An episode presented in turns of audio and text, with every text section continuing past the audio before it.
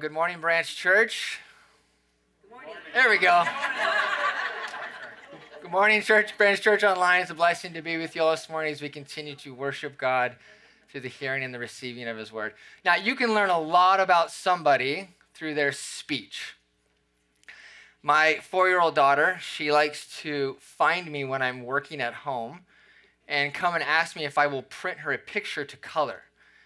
And after establishing some ground rules that she has to pick extremely fast so daddy can get back to work, we then sit and peruse through whatever she's most interested in. It could be tutus, it could be princesses, it could be the Incredibles superhero. She was into that for a little bit. Cute family. And we got five, they got five, so it like kind of fit us. And we would go through the pictures and she would say, Daddy, what, what are they doing? She's looking at the action and doesn't understand it or just wants me to say it. I'm not really sure. And so I, I tell her, this is what's happening. And a few seconds later, she'll go, Daddy, what are they doing? And then I'll tell her, this is what they're doing. And then a few seconds later, she'll ask me a third time. And now I'm wondering what's going on. Do you not know? Are you not listening? Pushing my buttons? I'm not really sure. so I'll come up with something crazy, right? They're baking a cake. It's because his legs are turning into frog's legs. And she looks at me and she says, No, they're not. By her sharing and speaking, I learn a lot about her at four years old constantly. She's very curious to understand actions and emotions and people's faces and put it together and have it make sense in her beautiful little head. Speech is a great avenue to get to know someone. Jesus teaches us for out of the overflow of the heart, the mouth speaks you get to hear not only what people are thinking, but what they're interested in and even their values, what, what's important to them, because we generally talk and share about those things that are important to us. We can even learn a lot about where people might be from. Hey, forget about it. what do you say? Chuck's house. Forget about it. How about this one? Bless your heart Bless your, your little heart. Apparently, that's not always a good thing to say, I think I learned, but it's cute. We get an idea. Today, as we read John chapter 4 and John chapter 5, we're going to go through two stories back to back here, and we're going to learn a lot about Jesus through his speech. Jesus came to the earth and he spoke a lot. And through his speech in particular today, we're going to learn this that Jesus' healing speech reveals his glory. Why is this so significant? Because John tells us in the prologue, John chapter 1, verse 14, that they saw the glory of the Son of God. The same glory that God revealed to Moses, going all the way back to Exodus 34, that same glory is now being revealed in the Son. And one of those ways in which they recognized that was through his speech, in particular, his healing speech. And as we learn this, there'll be great truths and wonderful applications that we will all be able to walk away with because of the truth of Jesus Christ. If you have your Bibles, turn with me, please, to John chapter 4, beginning in verse 43. John chapter 4, beginning in verse 43. John writes, he says, Now after the two days, he departed from there and he went to Galilee for Jesus himself testified that a prophet has no honor in his, in his own country. After two days of being with the Samaritans, remember in our last story, Jesus had to go through Samaria. He stops, he speaks with a woman. They come out and they're like, Would you please stay with us? So he stays two more days as he's getting ready to go on route back to Galilee. There's a map here just to remind you of kind of the journey in which Jesus is taking here. And on the way, there is this prophet has no honor in his in his home country kind of talk. It is, it, what does this mean? When Jesus says this here in this context, he is foreshadowing something. He's foreshadowing the type of reception that he's going to receive in Galilee, which is not going to be reception at all. You see, the Samaritans received him, but he's going to point out his own people will not. And we remember again from the beginning, John tells us this. He came to that which was his own, yet his own did not receive him. Jesus knows this full well before he even gets there. Verse 45. So when he came to Galilee, the Galileans received him, having seen all the things he did in Jerusalem at the feast, for they had also gone all the way down to the feast. Now, if you're paying close attention, you will notice something. Sean, you just told me they're not going to receive him. And I'm pretty sure he just read they received him. How do you explain that? Well, it's actually really easy. They received him as a miracle worker, but they will not receive him as Messiah. That is two very different receptions. D.A. Carson, he points out there's great irony here. The Samaritans, you remember them, right? The half breeds, the political rebels, didn't have all of the scripture. Well, Jesus went to them, and what did they do? They started singing, He's the Savior of the world. He comes now to his own people, fully Jewish, descendants of Abraham. They, they have the revelation of God. Jesus is coming out from their own people as one of the Jews, and yet they are not going to receive him. At least they're not going to fully receive him in the way that they're supposed to. You see, they're going to get stuck. They're going to get stuck at miracles, and that's going to be a very hard point for them. And throughout here, going forward now in the gospel, you're going to see a lot of opposition from his own people, just as John talked about in the beginning of this gospel. Verse 46. So Jesus came again to Cana of Galilee, where he had made the water wine. You remember that was his first sign that John shows us. Jesus takes the water into wine. What does that show? He is bringing the new age blessings into a reality now pictured in abundant wine. And it says, And there was a certain nobleman who, whose son was sick at Capernaum. So now we meet a nobleman. So in the Greek, there is a word for king. It's the word basileia. And if you want to remember it, you just do this. Hey, basileia. I. basileia means king. And then there's basilikos, which is this guy, nobleman. Nobleman's not a great translation. It's actually a king's royal servant. So this is a royal servant here who now shows up on the scene. He has high position. He works for Herod Antipas. He, he's doing pretty well. And even though he has this high position, what happens to him? His son gets struck with a debilitating illness. It doesn't matter the position you might have in society, sickness, struggle, cancer, and even death can come for us all. Money, position can do a lot to protect you in this world. True. But it cannot ultimately protect you from these struggles and ultimately from death. Death will come for us all. It's a reality.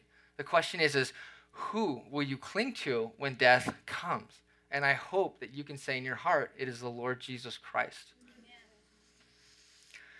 Verse 47 When he heard that Jesus had come out of Judea, that's southern Israel, into Galilee, northern Israel, he went to him and he implored him to come down and heal his son, for he was at the point of death. This royal official shows up desperate.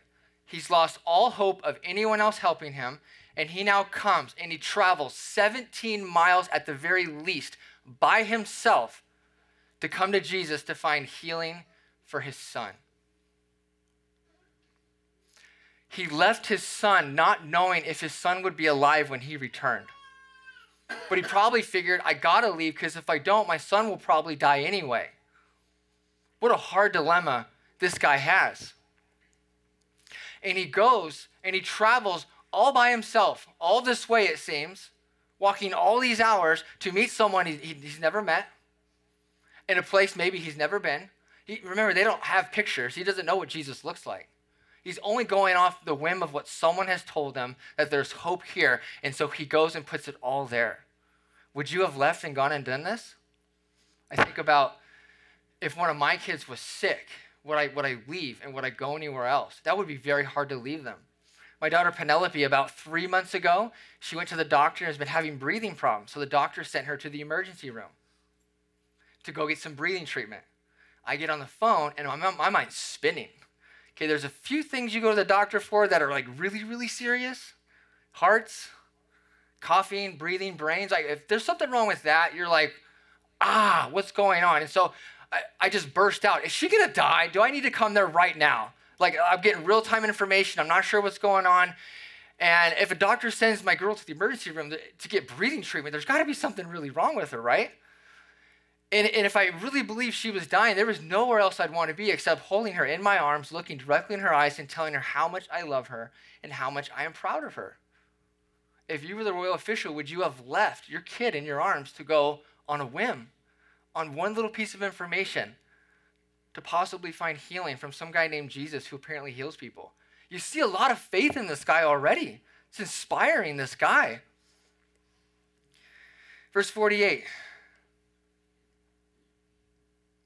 Then Jesus said to him, Unless you people see signs and wonders, you will by no means believe. Jesus' response here is one of those, What just happened? He came looking for healing, and then Jesus says this and what he says here. And, and Jesus doesn't say it just to the royal official, he actually says it to the whole group. We know this because he says you, it's in the plural in the Greek. Jesus takes this as a, takes this as an opportunity to address something that is far bigger and, and far more important, a bigger problem that's going on here at this time. Unless you all see signs and wonders, you will by no means believe. In other words, they have a condition. God, here's my condition. If you don't meet my condition, then I won't believe. And if you meet my condition, then maybe I'll believe after that. What's the condition? I need to see something miraculous. I think it might be akin to someone saying, have you ever had someone say this to you? If God is real, I want a lightning bolt right here, right now. Show it to me.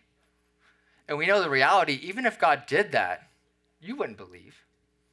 Maybe for a second, maybe as a miracle worker, but to believe in God as He truly is. You see, God is not pushed around by man to show signs at man's will. God will reveal His glory when He decides to reveal it in the best way He knows how for the sake of bringing out real faith in people. You see, the problem here is they don't have genuine faith. They are missing the Messiah because they're getting stuck on the miracle worker, and Jesus is not fond of this condition. I'm not going to be some cure all magician for you. And so it seems to be he's testing them back. Where are you really at? Verse 49 the nobleman, the royal official, he said to him, Sir, come down before my child dies. He doesn't, I don't know how much he understands what Jesus said, He's not worried about miracles or focus. He's like, I just want you to heal my son. And I think we, we can all feel sympathy for this. Just heal my son. We'll talk about that later. Just please come and heal my son. Jesus said to him, Go your way, your son lives. Jesus gives no, no visible sign, no, no prayer, no remedy. He doesn't tell him to go to the pharmacy and get this pill. He just says, Your son lives. That's it. So the man believed the word that Jesus spoke to him and he went his way. He had nothing else to go off of, and he goes and he takes Jesus at his word. He doesn't ask for an explanation, he doesn't ask for a visible sign, he doesn't ask Jesus to repeat himself. He simply goes and believes what Jesus told him. This is the kind of faith that God desires. This is the kind of faith that we will see praised at the very end of this book. Thomas, I want to see, I want to see. I won't, I won't believe unless, you know, I, I can put my hands in the nails. And then at the very end, it says, Blessed are those who haven't seen and yet still have believed. And that's us because we're not there. We don't get to see Jesus. We have to go on his word. God can still do miracles, but God has given us something, dare I say, even better his word. And his word is enough to believe upon him for everything that he has promised and said and revealed to us. And as he was now going down, his servants met him and told him, saying, Your son lives. Then he inquired of them the hour when he got better. And they said to him, Yesterday at the seventh hour, the fever left him. So the father, first time he's called a father. He's not the nobleman, he's not the royal official, he's the father. So the father knew that it was at the same hour in which Jesus said to him, Your son lives. And he himself believed, and his whole household. This again is the second sign Jesus did when he had come out of Judea into Galilee. And when Jesus speaks, he speaks reality into existence. And when Jesus speaks, we learn a lot about him. We learn about his glory. He is the glorious Son of God who has come and has brought the kingdom of God to this earth, giving us a foretaste in the miracles. This is amazing. When Jesus speaks, the dead live. When he speaks, the sick are made well. Nobody else can do this. This is what the kingdom of God looks like. Who wouldn't want to be a part of that? You want to be a part of a place where people are made whole, people are made better, true eternal life, not just the quantity, but the quality of life is given. Who wouldn't want to be a part of that? Or would you rather be a part of the kingdom of man, you know, where there's disease and sin and broken and unforgiveness and hatred and hurting relationships? Which kingdom would you rather be a part of? The answer is easy. I want to be a part of the kingdom of God. How do I do that? By faith in the Lord Jesus Christ. Part of him speaking and revealing the speech here is so you could recognize his glory and just like this man, believe on what Jesus has said. And that is power. Jesus' words are powerful. If Jesus said the ocean is purple, what would happen? If Jesus said the grass was blue, what would happen? If Jesus said pigs can fly, what would happen? How about this one? If Jesus looked at the wind and the waves and said, stop, what would happen? So when Jesus speaks to the church and gives his word, we can be absolutely assured of it. I don't need another miracle. I have his word. What has he said to us? In the Gospel of John alone, we read two weeks ago in this chapter, chapter 4, whoever drinks of the water that I give him will never thirst. Do you believe that? You can believe that because Jesus said it. Amen? This next story is going to be very similar, but there will be a very different response than the first one. And I think they help to kind of contrast each other with the different responses that people might have. Chapter 5, verse 1. After this, there was a feast of the Jews, and Jesus went up to Jerusalem. John centers a lot of the activity of Jesus in his gospel around feasts. He usually tells us what the feasts are, this time he doesn't. Probably because the theme of the story doesn't have to do so much with the content of the feast. So he just says there's a feast. So he's going to travel all the way back down south, and then elevation wise, he will go up to Jerusalem. Now, there is in Jerusalem by the sheep gate a pool which is called in Hebrew or Aramaic, probably better translated Aramaic because that's what they were speaking to each other, which is called in Aramaic Bethesda, which is this house of outpouring, having five porches. Now, there's going to be a picture here on the screen. This is a recreated picture of what we're talking about here. There were two pools, north and one south. They were both trapezoidal in shape. From the top of one to the bottom of the other is about 300 feet three feet in a yard, that's about 100 yards. You got yourself goal line to goal line of a football field. That's a very big area. The top one is about 200 feet, the bottom one is about 250 feet. So these are very big pools.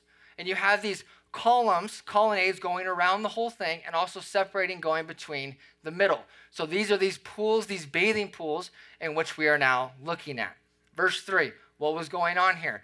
In these lay a great multitude of sick people, blind people, lame people, paralyzed people. Have you ever been in the doctor's office when it's really busy and people are hacking and coughing and bandaged and bleeding and moaning? It's kind of like this. This is not a place the average person might just go hang out. It's not normal. And so Jesus goes into this place, again, probably breaking social barriers and we're ready, like, what's he to do? This is exciting. Now, the rest of verse 3, where it says waiting for the moving of the water, and the rest in verse 4, where it speaks about an angel coming down, I do not believe is a part of the original manuscripts. We have to talk about it because it's here. There's a reason I don't think it is, is it's not in the best and oldest manuscripts, this verse and a half. There's seven non-John type words that are used. You know, if you were to write a letter and you, you, get used to someone's vocabulary and style, and then all of a sudden there's this paragraph where that doesn't really sound like you. It's kind of like that, it stands out. There's a good chance that in the manuscripts, they have space on the sides, kind of like we would have notes in our Bibles or wide margins. And there's these things called glosses where they might write next to it, and the gloss could actually make it into the manuscript. And we could actually see when and where that happened because we have so many, we're able to test these things. So there's a good chance that that made it in, but for a good reason, even though I think it doesn't belong. The reason is, is they're trying to explain verse 7 why the people were trying to go into the water. There was a superstitious belief.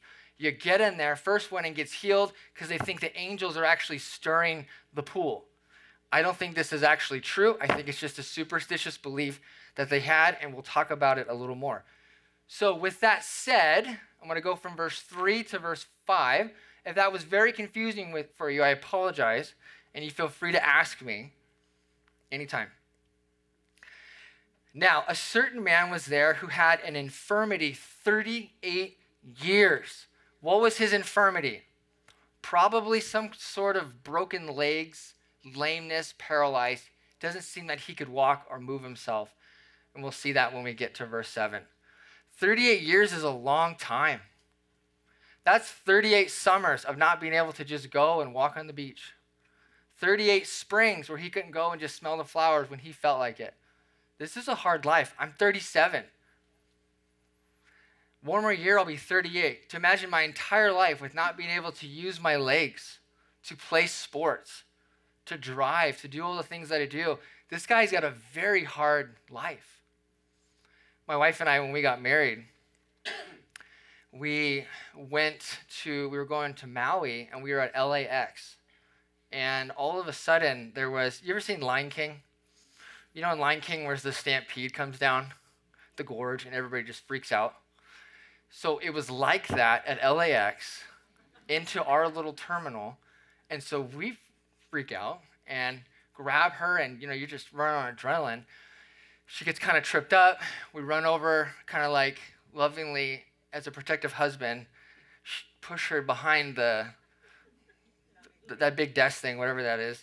And then people start running out of the tarmac, so we grab her and we go onto the tarmac. I'm not sure why, but we're just going, right? We, we, the visualize is someone has a gun and someone's gonna come and spray bullets around the corner. Like, that's how it feels. And so we go out there, we're calmed down, sit her in one of the little places there, and look at her foot. It looked like someone took a hammer and just busted her ankle. It was just like, like that. It was huge.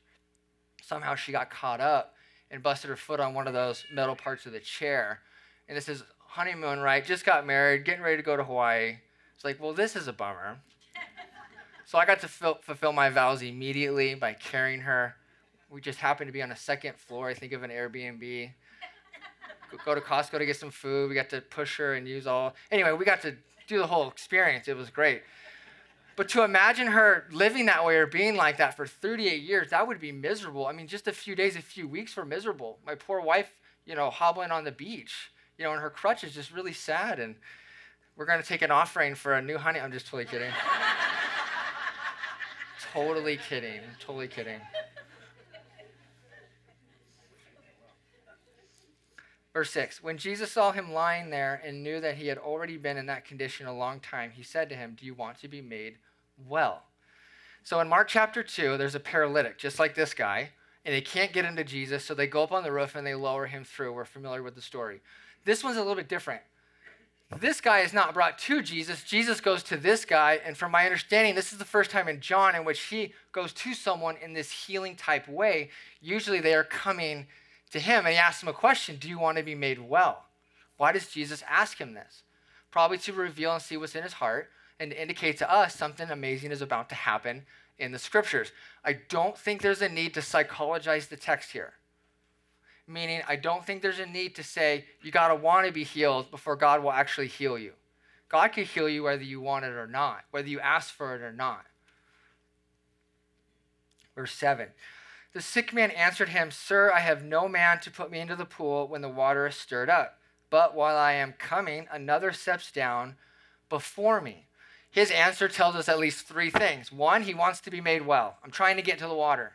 Secondly, it shows us he's superstitious. I got to get to the water because that's where healing is. The angel comes down and boom, I got to get there. Third, he's got this really weird view of, of healing. First come, first serve. Gets God's grace, everyone else misses it. So I got to hurry up and I got to get in there. This type of ancient superstition was common. It's even common today. Have you ever heard this? Knock on wood. What does that do? I don't want to make anybody feel bad. I come from a very superstitious mind on things. But think about it. Is the wood going to answer you? Does the wood have power to help you, to prevent something or to give you something? Absolutely not. How about wishing upon a star? What can the star do? It's not, it doesn't have a mind. It doesn't have power where it can talk to you or intercede for you. It's a star. How about don't open an umbrella indoors? Don't walk under a ladder. Black cats, broken glass. How about this one? God bless you when someone sneezes. Do you know the origins of that? Now, I don't mind if you say God bless you to someone, as long as you're not doing it with the ancient origins of demons, and I think that that's too much. But it's interesting when you go back and think about our superstitions. When I played football, right, got to make sure the tongue of my shoe is straight so I could kick the ball straight. That has zero to do. There was a, a TV show, I forget it, and he was bowling, and he's like, five strikes, six strikes. And he starts to realize whatever I'm doing is working. So he goes through this routine every time he does it at the end. Right? You gotta bite the hot dog, high five somebody, you know, and then now he can do the thing. That has nothing to do with what he's doing. There's another one, it's a commercial years ago where this guy leaves. He goes down into the basement to grab a drink, to come back up, to find his, his, his family or friends or whatever cheering because their team scored a touchdown. And then he has this conclusion every time I go down there, we score. so I'm going to take one for the team and I'm going to go down there so we can win the game. Now, we, we all know that has absolutely nothing to do with how well his team plays hundreds of miles away or wherever they're at okay, he's in the basement, guys. Let's run the play. And score. it has nothing. And yet, the thing about, I've been wanting to do a, a sermon on superstition for so long. There's this power we attribute to the wrong places. And it doesn't have power or sovereignty. That belongs to God. And so it's so important that we remember God is the one we ask, God is the one we trust in to make things happen, to fix things to make us the people he wants us to be.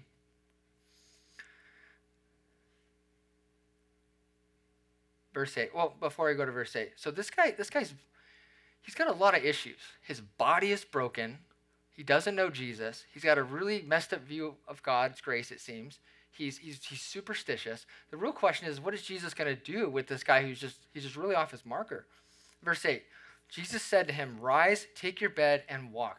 Jesus speaks. He not only speaks, he commands him to get up, to walk. Show everybody your legs are fixed. And I want you to take your mat made out of straw and show that strength in your whole body now as you walk. And just like that, Jesus, with his speech, reveals his glory as the one and only Son of God by taking that which was broken and making it whole again. 38 years of debilitating illness, gone.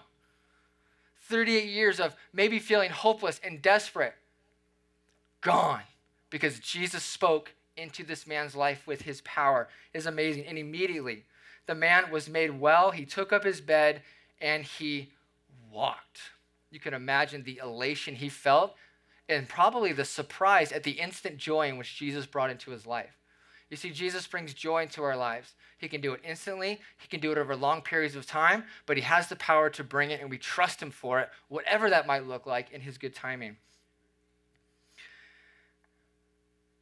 It says in the end of verse 9, and that day was the Sabbath. The Jews therefore said to him who was cured, It is the Sabbath. It is not lawful for you to carry your bed. Can you imagine? You just got to the doctor's office and you're like fixed. 38 years of an issue and someone comes up to you and is like, What are you doing? You're breaking the law, man. Stop it. I would have been like, Did you even know what just happened? Look at my leg. This is incredible. The Sabbath was important. They were told to keep the Sabbath, they were not supposed to work. That is from Friday at sundown to Sunday, Saturday at sundown. They were not supposed to work. Presumably, you weren't supposed to do your paid job. The Jews in the Mishnah, the oral law, if you look at the Mishnah in chapter 7 and 10, you will find 39 ways in which you are not supposed to work. I forgot to bring it with me up here, and I don't remember it because it's a lot. I was going to have you guess which one he broke, but I'll just tell you. He was carrying something from one domain to another, and he wasn't supposed to be doing that in their interpretation of the law. Now, their hearts were in the right place, wanting to, you know, keep God's law. They don't want to go back into exile. But man, they sure missed the heart of this. Verse 11, he answered them, He who made me well said to me, Take up your bed and walk. The guy takes his finger and he points it away from himself and was like, That guy told me to do it. This is where you start, start to notice the different responses this man has versus the, the dad in the last story. Verse 12 Then they asked him, Who is the man who said to you, Take up your bed and walk? I think we're more interested in the guy teaching to break the Sabbath than this little guy over here who's actually breaking it, or they think so. But the one who was healed did not know who it was, for Jesus had withdrawn, a multitude being in that place. Afterward, Jesus found him in the temple and said to him, See, you have been made well. Sin no more, lest a worse thing come upon you. Jesus finds him later, and Jesus is going to use the opportunity to address a much bigger problem. Healing is great. Can I get a witness? Healing is stupendous, it's beautiful. But physical healing is not the end result, it's not the end goal. The end goal is something bigger, it's the sin inside of you. And that's what the man really needs healing and forgiveness and deliverance from the sin that is inside of him. And Jesus brings that up. There's a sin problem, and that needs to be repented of. And you need to come to God and find forgiveness of that. And if you don't turn from that, something way worse than 38 years of broken legs is going to come upon you. What could be worse than 38 years of not being able to walk and be paralyzed? Hell. Hell. Hell, eternal separation from God, where you will pay the price for your own sin. Jesus is gracious enough to help this man see sin. And by God's grace, he'll be willing to turn from that and turn to Jesus. Verse 15 The man departed and told the Jews that it was Jesus who had made him well. And so we have two very different endings to these stories. And this guy just seems to be very much, I'm going to blame him so I don't get in trouble. Just throw it all over on this guy and deal with it. We'll pick up the story next week on how Jesus now addresses the Jews because of this. But today we have learned clearly that Jesus' healing speech reveals his glory. And that speech is powerful and it's worthy for you to trust your entire lives to. When Jesus said it, you can believe it. He does do miracles, and that can encourage your faith, absolutely. But we don't want to put conditions on the Lord. We don't want to call down lightning bolts. No, we have your word. That is enough. You've spoken. It's final. You said it, even if I don't fully understand it. And there's things I don't fully understand. I feel like I should by now, right? No, God's mystery is so much deeper than I could possibly wrap my little arms around. The best thing I could do is not say, I got it all figured out, but I don't understand, but I believe, and yeah, keep teaching me. Here's my hands. Open, Lord, to you. We've also seen in the story two different responses one who believed just because Jesus said it, and it happened just as he said, and the other one who was a little more self preservation and decided to get the blame off of him. There's so much more he could have said than, oh, yeah, go deal with that guy over there. He did it. When it comes to superstition, let us make sure that we are knowing where power truly comes from comes from our, our Lord, our God. And that's who we call out to and cry out to for deliverance in these things. You don't need to knock on wood. You don't need to wish upon a star. Don't worry about ladders, umbrellas, broken glass, cats, all that stuff. It doesn't mean anything. It could be a really freeing day for some of us who struggle with those things. And we see something amazing about God's grace. It came to the one who asked for it, it came to the one who did not. God is gracious to extend his grace to both types of people. I was one who was not asking for it. How about you?